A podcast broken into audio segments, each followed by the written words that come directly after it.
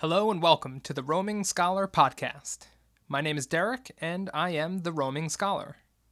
Each podcast is a short story written by myself, music as well, designed to entertain and to open up new ideas for you to use towards achieving your dreams and desires.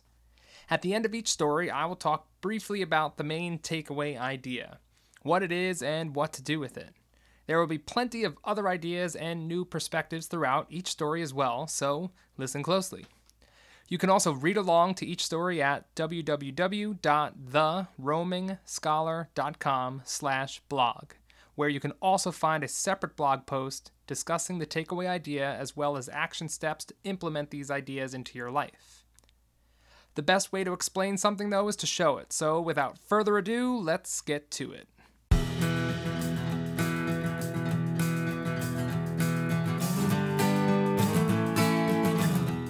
The Missing Sheriff.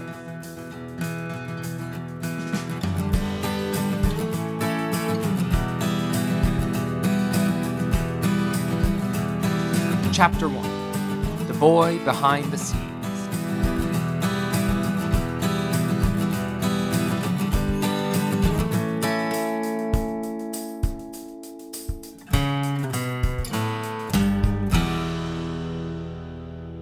The town had one road.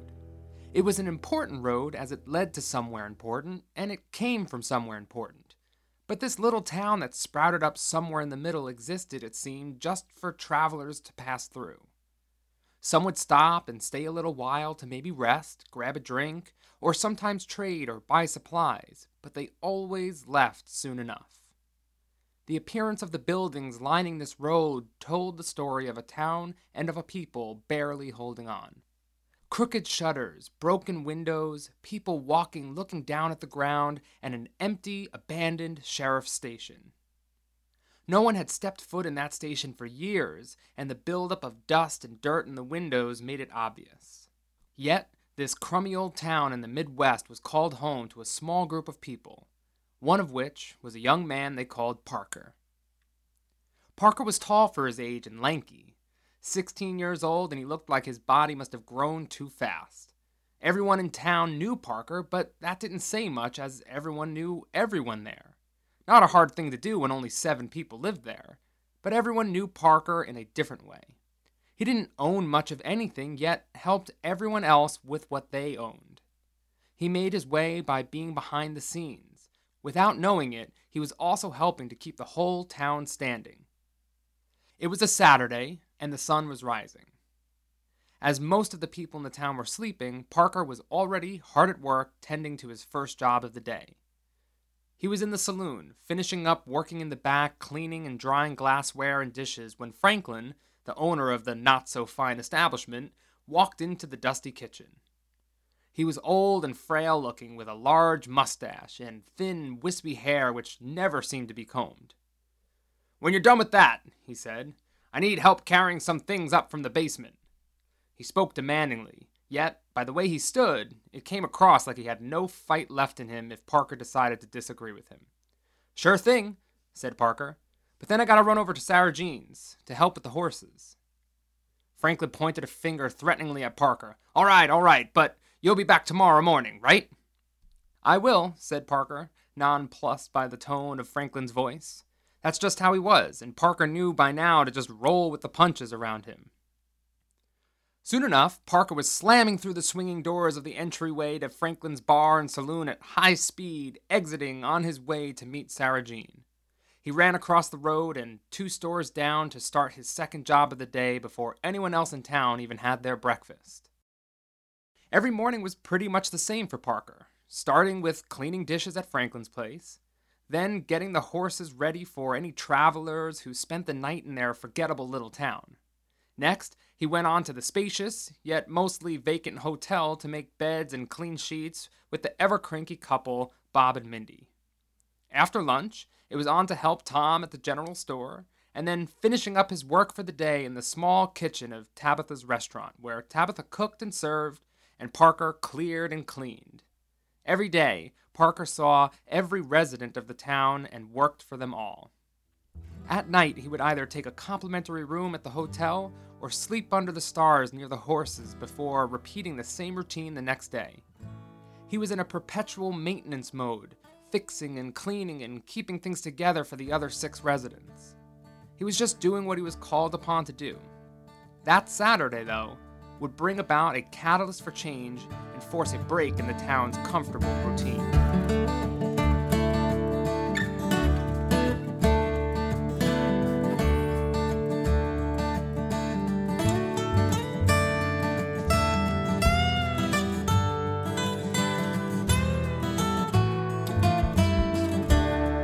Chapter 2 The Visitors and the Demand.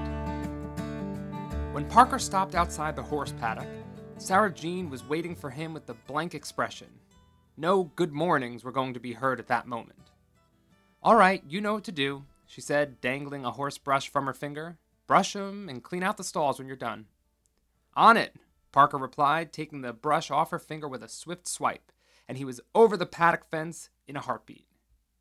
There were three horses in the paddock a black horse with a perfect soldier like stance, a dark brown one which was roaming the paddock, grazing on what little grass remained, and finally the light golden brown horse that never left the paddock.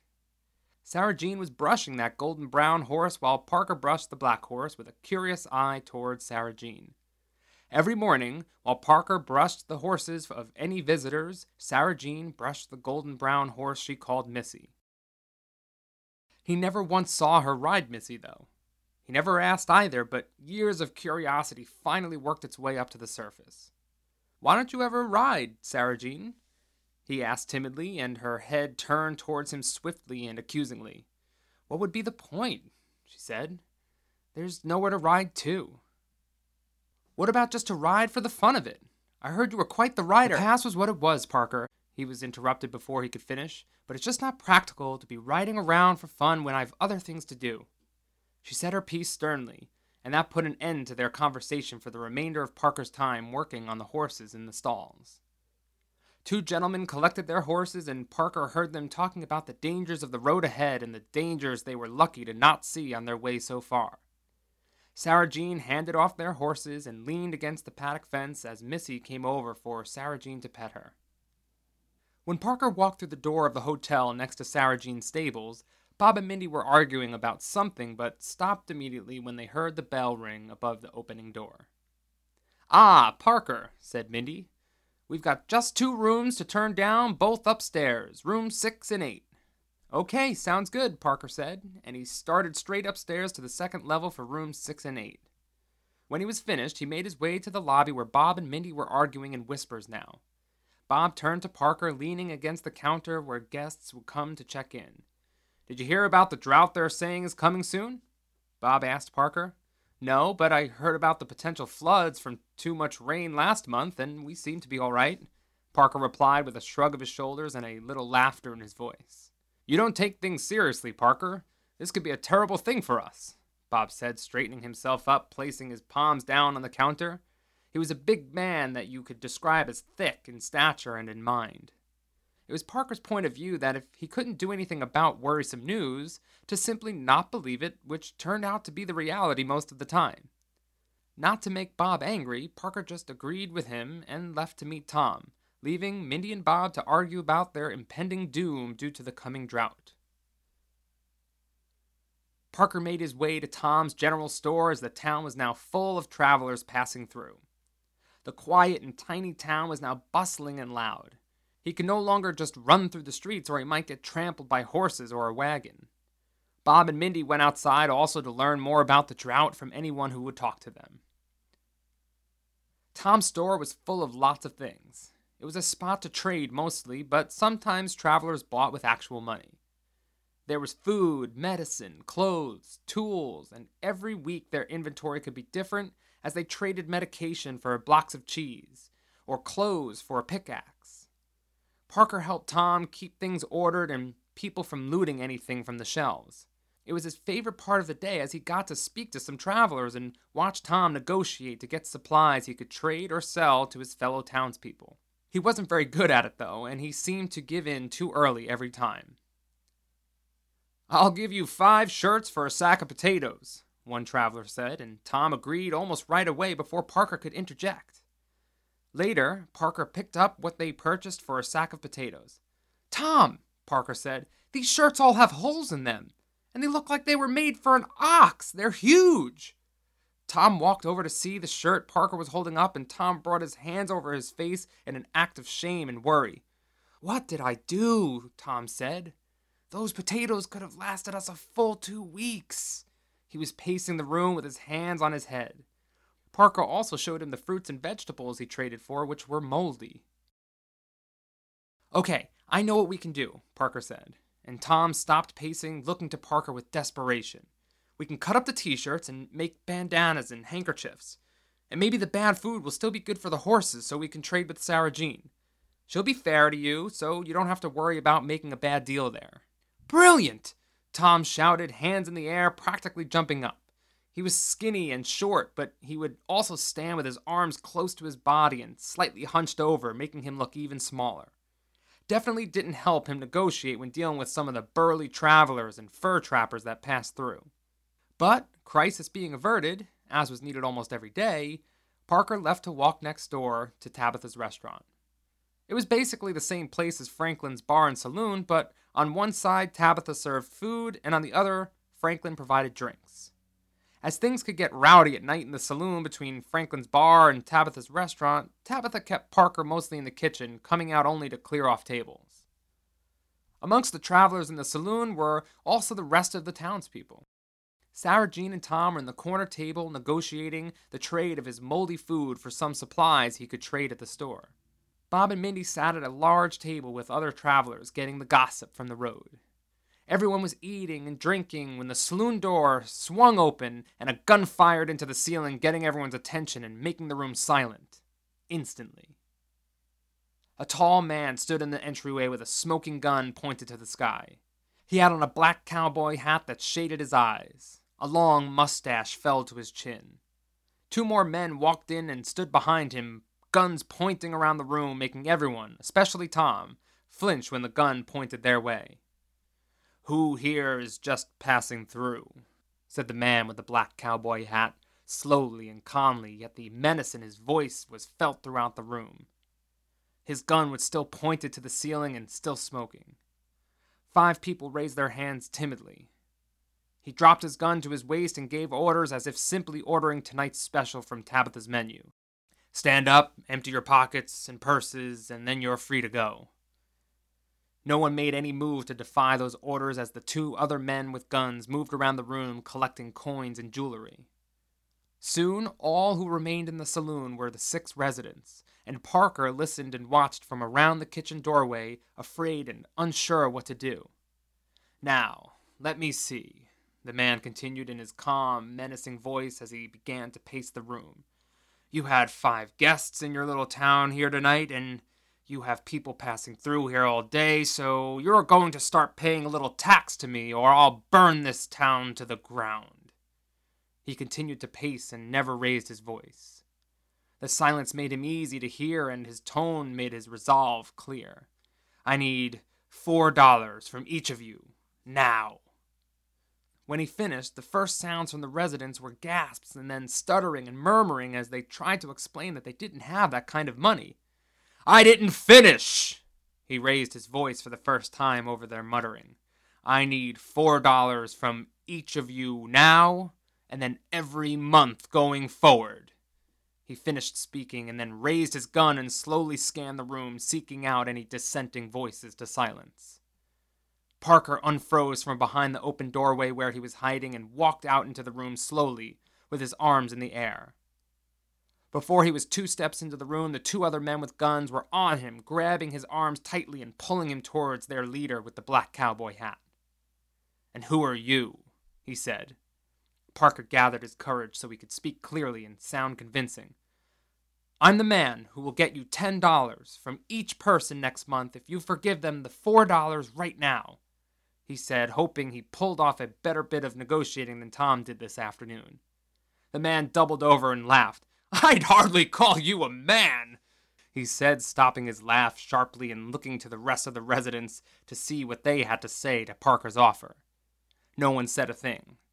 They were too afraid and too shocked. Well, it seems you do speak for these people. All right, little boy, I'll make this deal with you, but if you come up short, I'll burn this town down. And if any of you try to run away and leave this town, I'll find you soon enough and you'll pay your debt with your life. He spoke with his face inches from Parker's, and Parker could feel the heat of hate pouring off him. With their sudden arrival came their swift exit as they laughed, riding off into the night, shooting their guns into the air. Parker didn't know what he just did or what they were going to do now, but he knew they didn't have the $4 each, and at least he bought them one month to figure out how they could turn this dying town into a cash machine. Everyone looked at Parker and no one said a word. They just sat with their heads slumped down, embracing their inevitable defeat.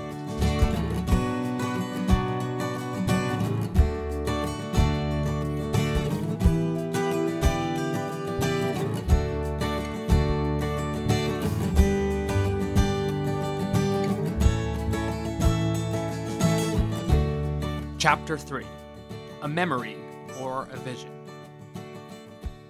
Parker was looking at his town from above as he was looking through the eyes of a bird passing over. He knew it was his town, but it looked different. It was bigger and cleaner, and it just looked nice. He swooped down and flew along the main road, first passing Tom's general store on his right. Tom's store looked to have expanded to twice the size, and he had two other people working as Tom was inspecting produce being traded, and he seemed to be standing taller with his chest up, clearly happy with the products he would be trading for. He scanned to his left to see Bob and Mindy's hotel having doubled in size as well. He could also see people through the curtains, and there appeared to be not a room unfilled. Parker flew in closer to see Mindy on the front porch welcoming guests and saying goodbye to others. He saw her lean down to a little girl speaking to her and her worried looking mother. Oh, don't worry, dear. It's good to be wary and safe, but there haven't been bandits on this road for a decade, she reassured the little girl, putting a hand on her shoulder and smiled to her and to the relieved looking mother. Just then, Bob came outside and he and Mindy looked at each other like Parker had never seen before. They looked like they were happy. Parker flew up and over the road, which now dawned on him was bustling like never before with travelers and also with new residents. He wasn't sure how he knew certain people now lived there, but he knew that they did. Up and over the road he soared and into the saloon. Franklin was on the bar side serving drinks and making jokes with the customers. A man bumped into another and they both dropped their glasses, shattering on the floor. Parker expected to see Franklin lose his mind, but instead, he walked casually around the bar and quickly stopped a fight by offering the two men a free round on him. A woman Parker had never seen before came over with a bucket and a rag. Then Franklin and the woman cleaned up the mess. Something was going on between them, but he didn't recognize the woman, and his flying self seemed to have a mind of its own as his vision turned to Tabitha's restaurant side of the saloon. Tabitha was serving plates of food to full tables, and another woman was helping as well. Tabitha seemed calm, relaxed, and even paused to talk with some of the travelers. That was something she never did, as she was always running back and forth between the front and the kitchen that Parker never saw her rest. Her usual anxious self seemed nowhere to be found. He was then pulled out of the saloon and again up and over the road, seeing a few new buildings that extended past the saloon as his gaze fell to Sarah Jean's stables. Yet again, doubled in size, but that wasn't the most profound thing he saw. Sarah Jean had an extra paddock behind the stables, and she was on her horse Missy, teaching other children to ride. She was laughing and smiling, and her horse even seemed to be smiling. He then soared back up and turned around to go back up the road from where he came. His focus went to the building he missed on his first pass. Next to the hotel, across from Tom's general store at the top of the town, the abandoned sheriff's station. It wasn't abandoned, though. No dust on the windows, and then he looked down in the middle of the road where a man stood. Tall, and his stance gave the impression that he was immovable. He had a horse beside him, and Parker tried desperately to see who it was. He couldn't change his point of view, and he just stayed hovering above him. The sheriff stood there, hand on the reins of his horse in the center of the road, and Parker knew somehow that all the amazing things he'd seen in the town were because of the sheriff. He was the center of it all. Suddenly, Parker started falling towards the sheriff. He was getting closer and closer and was a moment away from landing right on top of him. Parker sat up with a start, coming out of the dream, breathing heavy. The sun hadn't risen yet, but Parker couldn't go back to sleep. His mind was racing. He could have been asleep for a minute or for hours. He wrestled in his mind about the bandits and what his plan was going to be. He thought about the sheriff and where he might be. There was never a sheriff in the town as long as he could remember. And any time he asked someone about it, they'd simply reply, One day he was just gone, but I'm sure he'll come back eventually. Well, Parker said to himself, we can't keep waiting. He stood up from the patch of grass where he was sleeping and began to walk to the road. He passed the paddock, which was empty as the horses were sleeping in the stables. He reached the empty road and walked down with purpose and with confidence.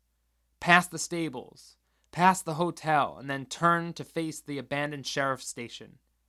He climbed the few steps onto the patio and placed his hand on the door handle. Pushing his thumb down on the metal latch and giving a gentle push, he watched the door swing open to the empty and dusty room inside. Parker stepped inside and gave a little cough from all the dust before looking around. A single desk sat to the right, and a prison cell to the back left had its door ajar, sending the message of welcoming its next prisoner, or of having just released one. Parker walked over to the desk his footsteps seeming extra loud in the dead of night. He sat in the wooden chair and brushed the thick layer of dust off the desk with one swoop of his arm. Again, he coughed from the dust he released. He looked around, and to his left he saw a rifle leaning against the wall in the corner with a gun and holster hanging on the wall next to it. When the sheriff left, he thought, he didn't seem to bring anything with him. He leaned forward and opened the desk drawer in the center. Wanted posters fluttered and bullets, fallen from a box, rolled around the drawer. He closed it and reached for the drawer on the right, and inside he saw what he was looking for the sheriff's badge. He definitely wasn't leaving on any official business, Parker reasoned aloud. Parker lifted the badge into his hand and brushed the dust off with his thumb. He pinned the badge to his chest, walked over to the corner and strapped on the gun holster, picked up the rifle and walked to the entryway. He sat on the porch waiting for the sun to rise. In the morning, he would let everyone know that this town was no longer missing its sheriff.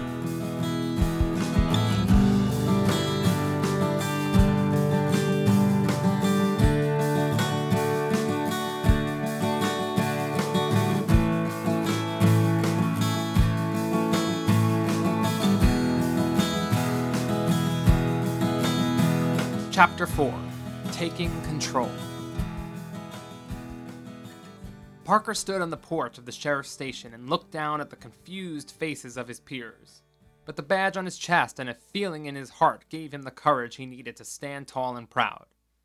Okay, Parker said, as you can see, I am taking the role of sheriff for our town, as too much time has passed to keep waiting for someone to come and protect us. It is time we start protecting ourselves and sticking up for ourselves. Parker stepped down from the porch but was still taller than everyone there. Everyone stayed silent, but Franklin had a sort of scowl on his face that said, Who do you think you are, boy? Parker continued in spite of the scowl. Last night was a wake up call that we are letting all sorts of people come through our town and leaving it worse than how they found it. Selling us bad produce, he pointed to Tom, spreading rumors of despair, he waved a hand towards Bob and Mindy, and overall, passing through our town like it's nothing but a stepping stone, making us feel like we're being stepped on all the time. He waved both hands past the whole crowd of six. That may all be true, son, said Tom, but what are we to do against bandits with guns? He whimpered a little, and his shoulders hunched forward as he spoke. I'll tell you what we're going to do, Parker said with a clear and powerful tone. We're not going to pay them a dime, and we're going to go one step further. He paused, thinking for a moment about what they were going to say to his next statement before going ahead. We're going to capture and arrest them. The reactions were as he expected. Franklin scowled deeper somehow and waved a hand like swatting a fly. Bob and Mindy began to argue how that isn't possible. Tom just looked horrified. Sarah Jean shook her head, muttering something like, This boy is crazy. And Tabitha began looking around anxiously as if there was somewhere urgent she suddenly had to be. Parker waited for them to calm down and then said, Just listen to my plan, and if you don't like it, go try and run, but I guarantee those bandits are not too far away on this road and they'll be good on their threats. Fine, fine. Tell us how a group of six adults following a boy are going to capture some gun-slinging bandits, Franklin said with that scowl still on his face, and Parker was beginning to wonder if it was just a permanent feature. Parker explained his plan in five minutes, and when he was done, Bob and Mindy stayed silent, and Franklin's scowl became slack, and Tom began to stand up just a bit taller. Sarah Jean was the first to speak. Well, I'm a little nervous about my part, but that just might work, she said. Franklin was next. Looks like I need to find someone else to clean up the bar, Sheriff. Franklin shrugged his shoulders, and that was about the best reaction Parker could hope for. Apathy for Franklin was two steps above his usual mood. Soon they all agreed, and work officially began for Parker on his first day as the town's new sheriff. Part one of the plan was pretty simple. If the bandits ever came to the town, they had to look like they were making enough money to pay them, so they needed to work harder on making their little town appear more prosperous. The best way to do that, Parker said, is to actually be more prosperous.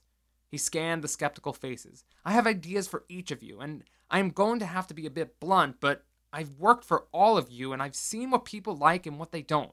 So please try these ideas, and I know they will make a big difference.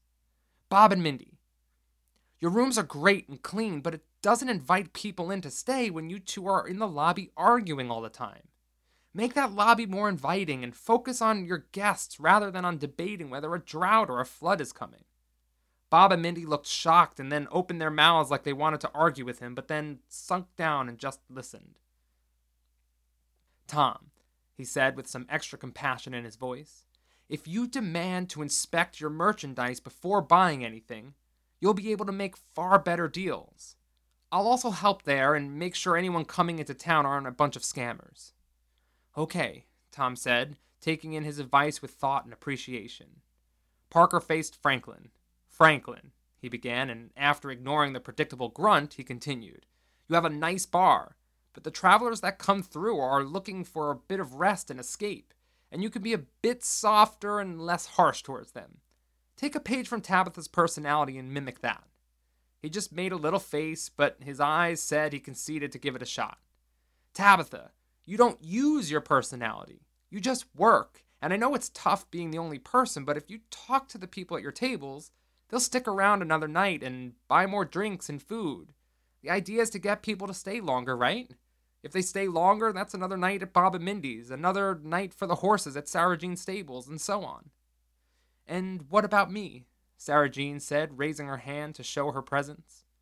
Get on that horse, Parker said, and Sarah Jean looked afraid. That's all, okay? Everyone up for this? The 16 year old sheriff asked his once employers. They agreed, some more enthused than others, but Parker knew he would be able to help things along as they went. Part two of the plan was more tricky, and they did their work at night in case the bandits were watching them. When the saloon was closed and the travelers in bed, they met over by the stables ready to get to work. The plan was simple. First, it required them to remove the bandits from their horses. I can do that, Sarah Jean said confidently that morning. Then from there, they had to make their guns useless, as they wouldn't win in a shoot off, and then trap them. Parker had the ideas for that. Okay, Tom, Parker said, here's what we need to make this work. In your dealings, make sure we get these. If we don't, we can't pull this off. Tom looked at the list, worry in his eyes, but also pride that he was being trusted with this task, and looked Parker in the eyes and gave a determined nod. I'll get them. He spoke, standing up a little straighter. That night, they began putting their plan into action. They budgeted only an hour or two each night, so this way they could still work during the day as usual. Parker reasoned that it should be enough time. A week into Parker's new role as sheriff, and the town's new rhythm and approach to their businesses was already starting to pay off. Parker may have had to remind Bob and Mindy a little to take their arguing elsewhere, but Franklin and Tabitha kept each other accountable. Parker was always helping Tom as part of his daily routine. When the travelers walked into town, Parker now welcomed them from the porch of the sheriff's station, which gave the travelers an impression of the town that wasn't typical. They felt safer, the scammers felt less bold to try anything on Tom, and occasionally Parker had to quiet those travelers gossiping about droughts and then about floods or deadly diseases. He wasn't about to let any amount of morale boost the townspeople were feeling be squashed by worrying about something they couldn't control. And that was also probably just nonsense. Then there was Sarah Jean, who still hadn't worked up the energy or courage to get up on her horse Missy.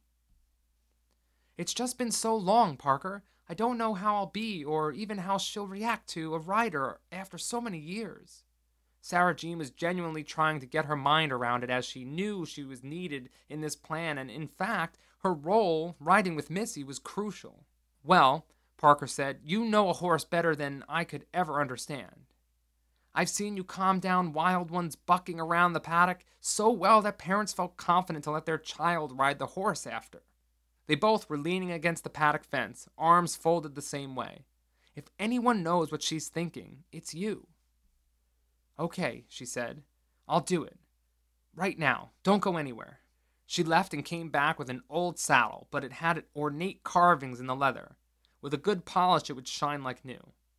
Missy immediately walked over to where Sarah Jean was, like she knew a run was in her future and was excited about it. Parker didn't move from his spot on the fence and watched Sarah Jean attach the saddle tentatively, but without pause. When she was done, she looked over to Parker with a slightly worried look, and then put a foot in the stirrup and gripping tight on the saddle, she pulled up, but not quite hard enough, and her foot that left the ground found its way back to the dirt. Remember, Sarah Jean, you want to get up, and Missy wants to go for a ride too, Parker said. She looked to him and then back to Missy and tightened her grip, and on a three count leaped up, swinging her leg around Missy's back, sliding her foot into the opposite stirrup in one smooth, expert motion. She immediately smiled and laughed, and Missy let out a pleased neigh. Her eyes never went back to look at Parker as she took off with Missy out of the open paddock gate. Parker walked away with a smile. Mission accomplished, he thought.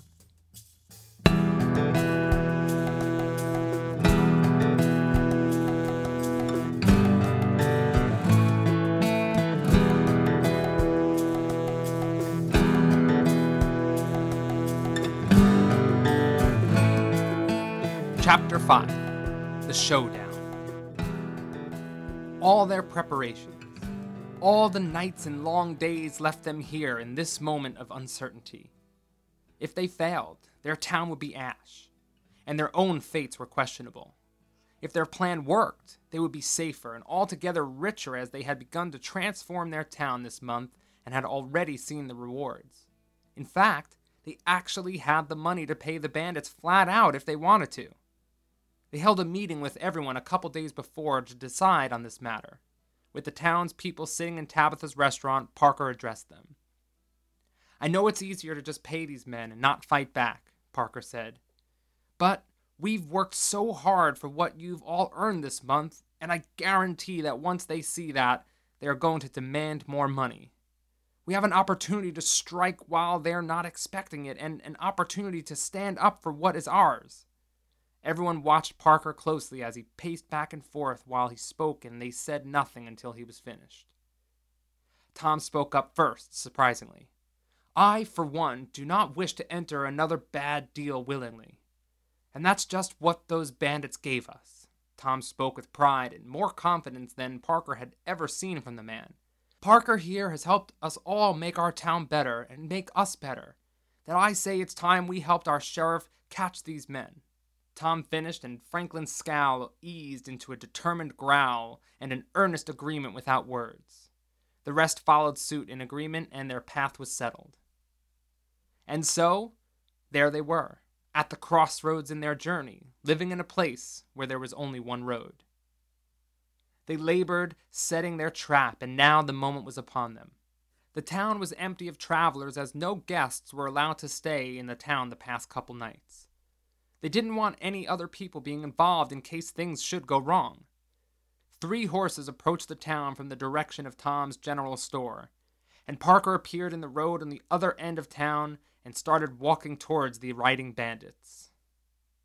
Parker smiled to himself as he could see their plan already starting to work as the horses the bandits rode were becoming restless.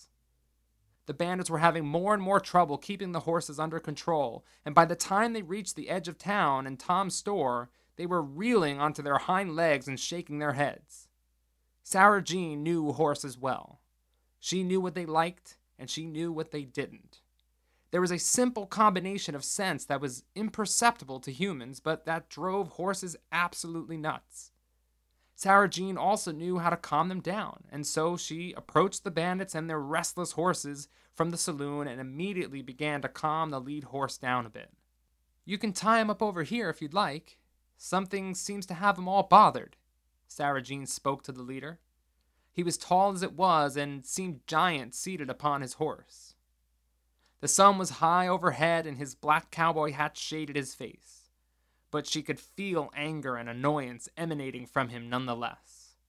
He agreed to her suggestion with a simple grunt. Sarah Jean grabbed the horse's reins and settled it down as she brought it over and tied the horse to the railing of the saloon's porch. The bandit dismounted with a thump and a clang of metal from his spurs. He grunted and eyed Sarah Jean menacingly, but after a moment she began to move towards the other two bandits and helped calm down and tie up their horses as well. Then she disappeared from sight as the three bandits approached Parker, who was walking down the middle of the road with a bag in his hand. The town seemed empty and deserted as everyone was hidden, but not out of fear, even if they felt some. They didn't hide out of cowardice, even though they felt they didn't want to be where Parker was standing right now. They were hiding as a part of the plan. Where's all your friends? The bandit in black called out to Parker. His two henchmen flanked him on either side as they walked, hands on their pistols still holstered at their waist, glaring around from building to building, window to window, on alert, but also calm and confident. Parker walked slower, letting them make up some of the distance between them. He seemed timid and nervous. The bandits were at ease. Most left, but they'll be back after our business is done today. They aren't running away for good. Parker spoke clear, but a little hesitation in his voice as he walked even slower towards the bandits. He was playing his role perfectly. I see you have our money. Good. This town is pathetic and would have been a waste of my time to burn it to the ground. The leader grumbled his words as if the very air he breathed had a bad taste. Finally, Parker stopped and let the remaining five feet or so between himself and the leader be filled by them. X marks the spot, Parker thought, trying not to smirk. He then held out the bag in his hand to the man in the black cowboy hat. Here it is, all $70 as promised. Parker spoke softly and barely made eye contact, not like he could, as the man's eyes were still shaded beneath his hat. The leader smiled and reached out to the bag. Just before he put a hand on it, the bag suddenly ripped open at the bottom and coins fell from the bag to the ground at their feet. The leader's smile morphed into surprise and anger. Parker dropped the bag and stepped back with his hands in the air with a look of shock and fear on his face. The leader pulled his gun from his holster and pointed it at Parker's head. You better pray all the money is here, or I swear I'll wait for your people to return before I burn these buildings to the ground. He snarled at Parker, and Parker took a step back and went onto his knees, looking helpless and afraid, his hands up in prayer. Please, please, Parker said. It's it's all there. It was a mistake. I, I promise it's all there. Don't shoot. Don't shoot. We'll have more money next month. The leader looked down at him and his smile returned. Gun still pointed down to Parker's head a foot away, the man with the black cowboy hat turned to his henchmen and barked orders to pick up the coins. They immediately fell to their hands and knees, picking up coins and putting them in their pockets, counting as they went. The leader of the bandits stood, confident, arrogant, and in control. But he didn't know that he was actually doing everything Parker intended him to do. He didn't see the strange green mixture that Sarah Jean sprinkled all over the ground at the edges of the town to throw their horses into a frenzy. He didn't see the piece of string that Parker had wrapped around his pinky finger and connected to the bag of money. He didn't see Parker pull that string, splitting the seam of the bag of money. He didn't see Parker discard that string as their eyes were on the fallen coins. He didn't see Franklin and Tabitha hidden beneath the saloon's porch, both with small ropes in their hands, eyes on Parker. He didn't see Bob and Mindy under their hotel's porch on the other side, also with ropes in their hands and eyes on Parker. Now was the time. Parker gave the signal by starting to recite a prayer as soon as the leader's gun relaxed a little. Franklin and Tabitha pulled their ropes, and Bob and Mindy pulled theirs on the other side at Parker's signal. The ropes went underground in pre dug trenches, traveling all the way to where the bandits stood. Underneath their feet were a series of loose floor planks with the dirt and sand covering them. Underneath the floor planks was a large rectangular hole with long poles holding up the floor planks. The poles had small ropes tied to them, and as Franklin, Tabitha, Bob, and Mindy pulled on them, the poles shifted and the floor planks gave way. Above, the bandits began to fall into the ditch with their money following suit as Parker rolled to the side away from any gunfire that might erupt during the chaos. Parker caught a quick glimpse of the leader as he rolled, out of the corner of his eye. The leader's hat seemed to stay put as he fell, and his face became illuminated in the sunshine for the first time. His face was one of shock and fear. Tom and Sarah Jean sped out from behind the stables with her horse Missy in tow. Sarah Jean mounted the horse and Tom hooked a rope to a harness hanging off the back of Missy. Sarah Jean eyed Tom and with a simple nod she received her okay and her heels rapped against Missy and the horse took off. The rope that Tom hooked to Missy was the end of a long, thick rope that was lightly buried and led all the way to where the fallen bandits once stood. The rope snapped up and sprayed a dusting of dirt and sand into the air, revealing itself. The rope that curved along the edge of the hole that the bandits were now in sprang to life and moved in line over the center of the hole. On the other end of the rope, buried beneath the ground and more floorboards, like a pocket door, was the metal prison cell door from the sheriff's station that they had removed. Missy pulled the rope and pulled on the prison door, sliding it right over the hole. Parker signaled Tom, who was waiting with a pair of shears ready to cut the rope at the right moment. The air was filled with dust, and Parker, weary to step forward, waited anxiously for the dust to clear. The air cleared, and Parker saw the prison door perfectly placed on top of the deep hole where the three bandits were now trapped. That prison door was so heavy it took all seven of them to move it, and that was with sliding it on barrels. There was no way those three men in a deep hole would be able to push up hard enough to wiggle themselves free. They were only getting out if Parker allowed it. Everyone started coming out of their hiding places as shots began sounding from the hole. Nobody was near it or in any line of sight to be in any danger, but the gunfire still made them all wince and cower down a little. Sarah Jean approached where Parker stood, riding on Missy, and stopped, handing him his gun. Parker approached the new jail cell they all created together with patient and careful steps. He kept himself at such a distance that his line of sight could only see the top of the prison door, but not down inside. Their guns were now made useless. Listen here, Parker yelled out to the bandits who were now yelling angrily. He could see their hands as they jumped up and tried to push open the door. No amount of pushing is going to budge that door. I promise that. Parker's tone was clear and confident.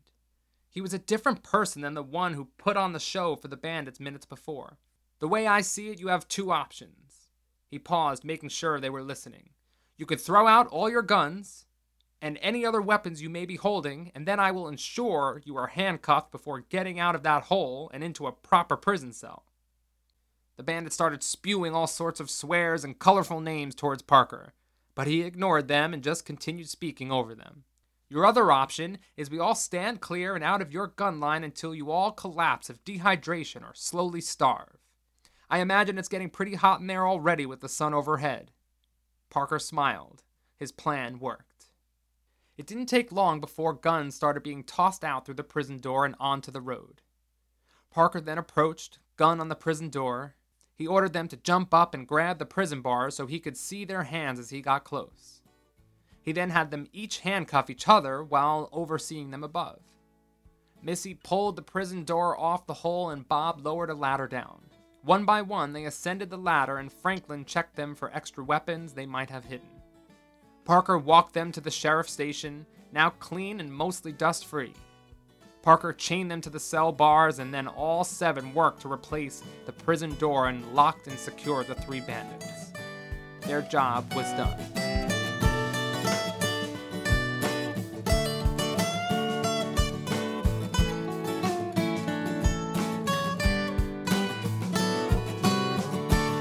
Chapter 6 A Bright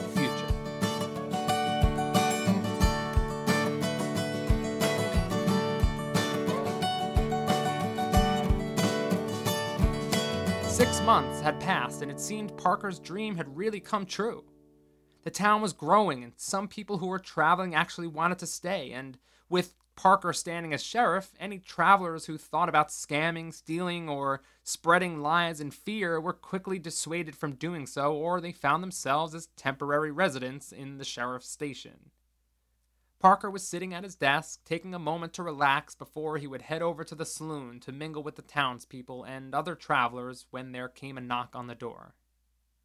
Come in, Parker said. In walked Bob, Mindy, Franklin, Tabitha, Tom, and Sarah Jean. Parker stood up from his seat, surprised to see them all there. He lit two more lanterns so he could see them all better. What is this about? Don't you need to get to the saloon? He said, looking at Franklin and Tabitha with some concern. They looked back at him and just smiled. Well, Franklin's face resembled a smile, and he definitely scowled less, but it was as if he had forgotten how to actually make the right face. Parker looked back confused, but curious with a tilt to his head like a dog. We'd like you to have this, said Sarah Jean, walking up to the desk and placing a bag on it. Parker looked to Sarah Jean with curious eyes and then opened the bag to see it full of money. What? I don't understand, he said, confused. Tom stepped forward to explain.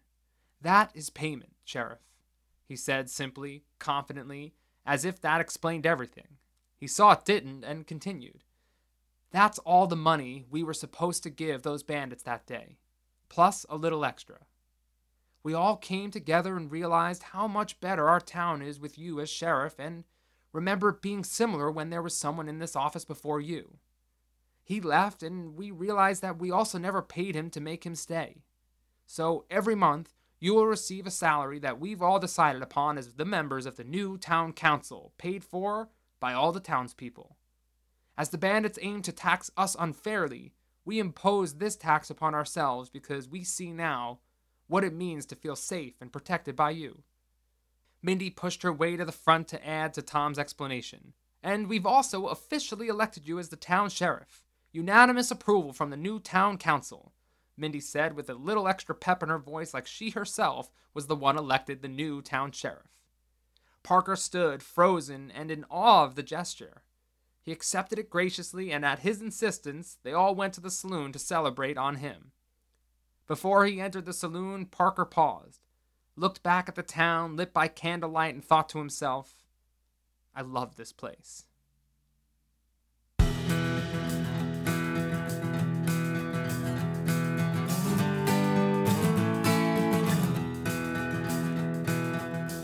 Before I get talking about the story and the takeaway idea, I'd like to say thank you for listening.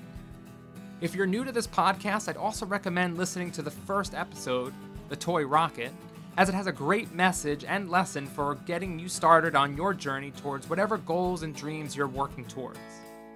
But now, let's talk about The Missing Sheriff. The story itself was written as one big analogy. The idea is that the town is your mind, or the world around you, and you are the sheriff. You control what comes into your brain, into your life, and what doesn't. This is an important concept for living with optimism and positivity and simply being happy because what we let into our world, we tend to mimic. So, if we are bombarded with things to fear and things to worry about all the time, we will then become fearful and worrisome. It's like the characters Bob and Mindy. They constantly let in and embrace the gossip from other travelers, which, let's be honest, most gossip isn't good. They then become gossipers and fearful people. Nothing seems to capture people's attention faster and easier than fear. Now, the point I'm trying to make here is that the negativity is out there, yes, but the positivity and optimism and love is out there too. So it is up to you what you allow into your world and also what you seek to be a part of your world. From what we watch, read, listen to, and who we spend our time with, it's all in our control and it's important to take stock. That's what I want you to do this month. In the corresponding blog post for this episode, links in the description, there will be a downloadable worksheet to help you do this. It's easy. The basic idea is to track what you read, listen to, watch, and who you spend your time with, and then mark how you feel afterwards. Which things are bringing you down and what is uplifting you.